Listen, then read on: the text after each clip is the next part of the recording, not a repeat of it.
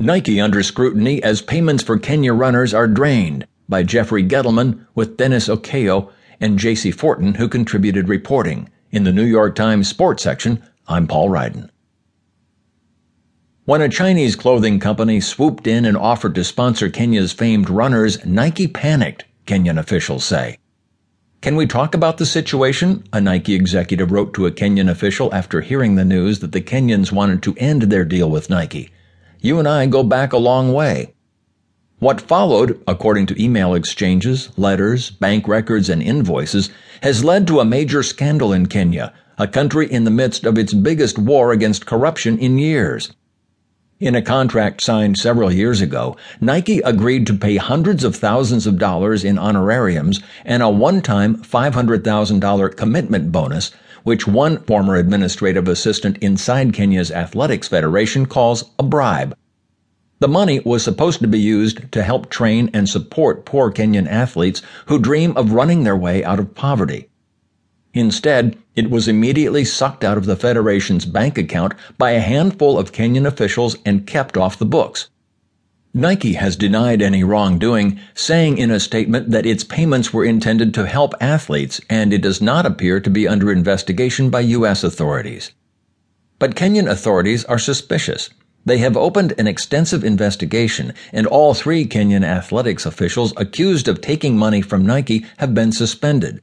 Investigators with Kenya's Directorate of Criminal Investigations said they had asked Nike repeatedly to provide more information. So far, they say, Nike has refused.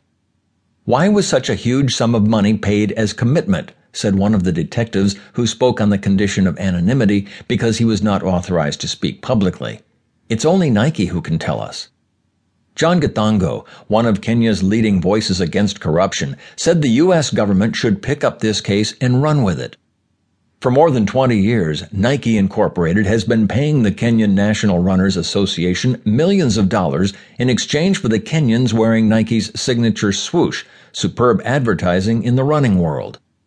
Kenyan athletes were so outraged when they learned in November that hundreds of thousands of dollars from Nike had been stolen by their bigwigs that they staged a protest at their headquarters in Nairobi, with elite athletes camped out in the grass and holding up signs that read, Blood Suckers.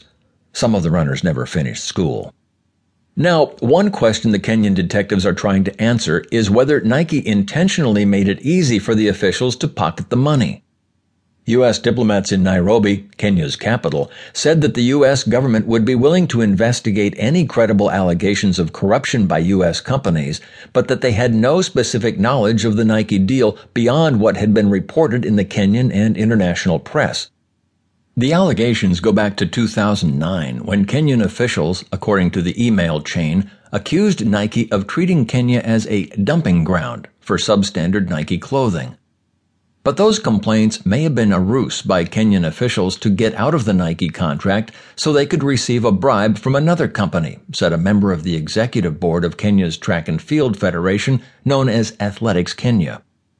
Soon after complaining to Nike, officials at Kenya's Running Federation struck a new sponsorship deal with the Li Ning Company, a Chinese sports empire founded by a famous gymnast, Li Ning. A marketing agent, working as a middleman between the Chinese company and the Kenyan Federation, then sent nearly $200,000 to Athletics Kenya, money that a top official quickly withdrew. The sports marketing agent who made the payment, Papa Massata Diack, was recently banned for life by the International Association of Athletics Federations, a global governing body for track and field. Both he and his father, Lamine Diack, a former head of the International Athletics Association, are under investigation by French authorities in connection with several allegations, including blackmail and bribery. The Kenyan officials even began talking about designing new Li Ning uniforms, but they soon learned that shaking off the Nike sponsorship deal was harder than they thought. After they received a letter from a Nike lawyer saying there were no legal grounds to terminate the contract, the Kenyan officials abruptly changed course.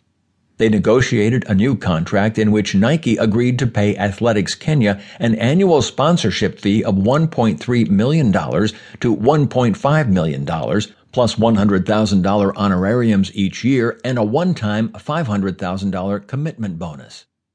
Whenever I see the words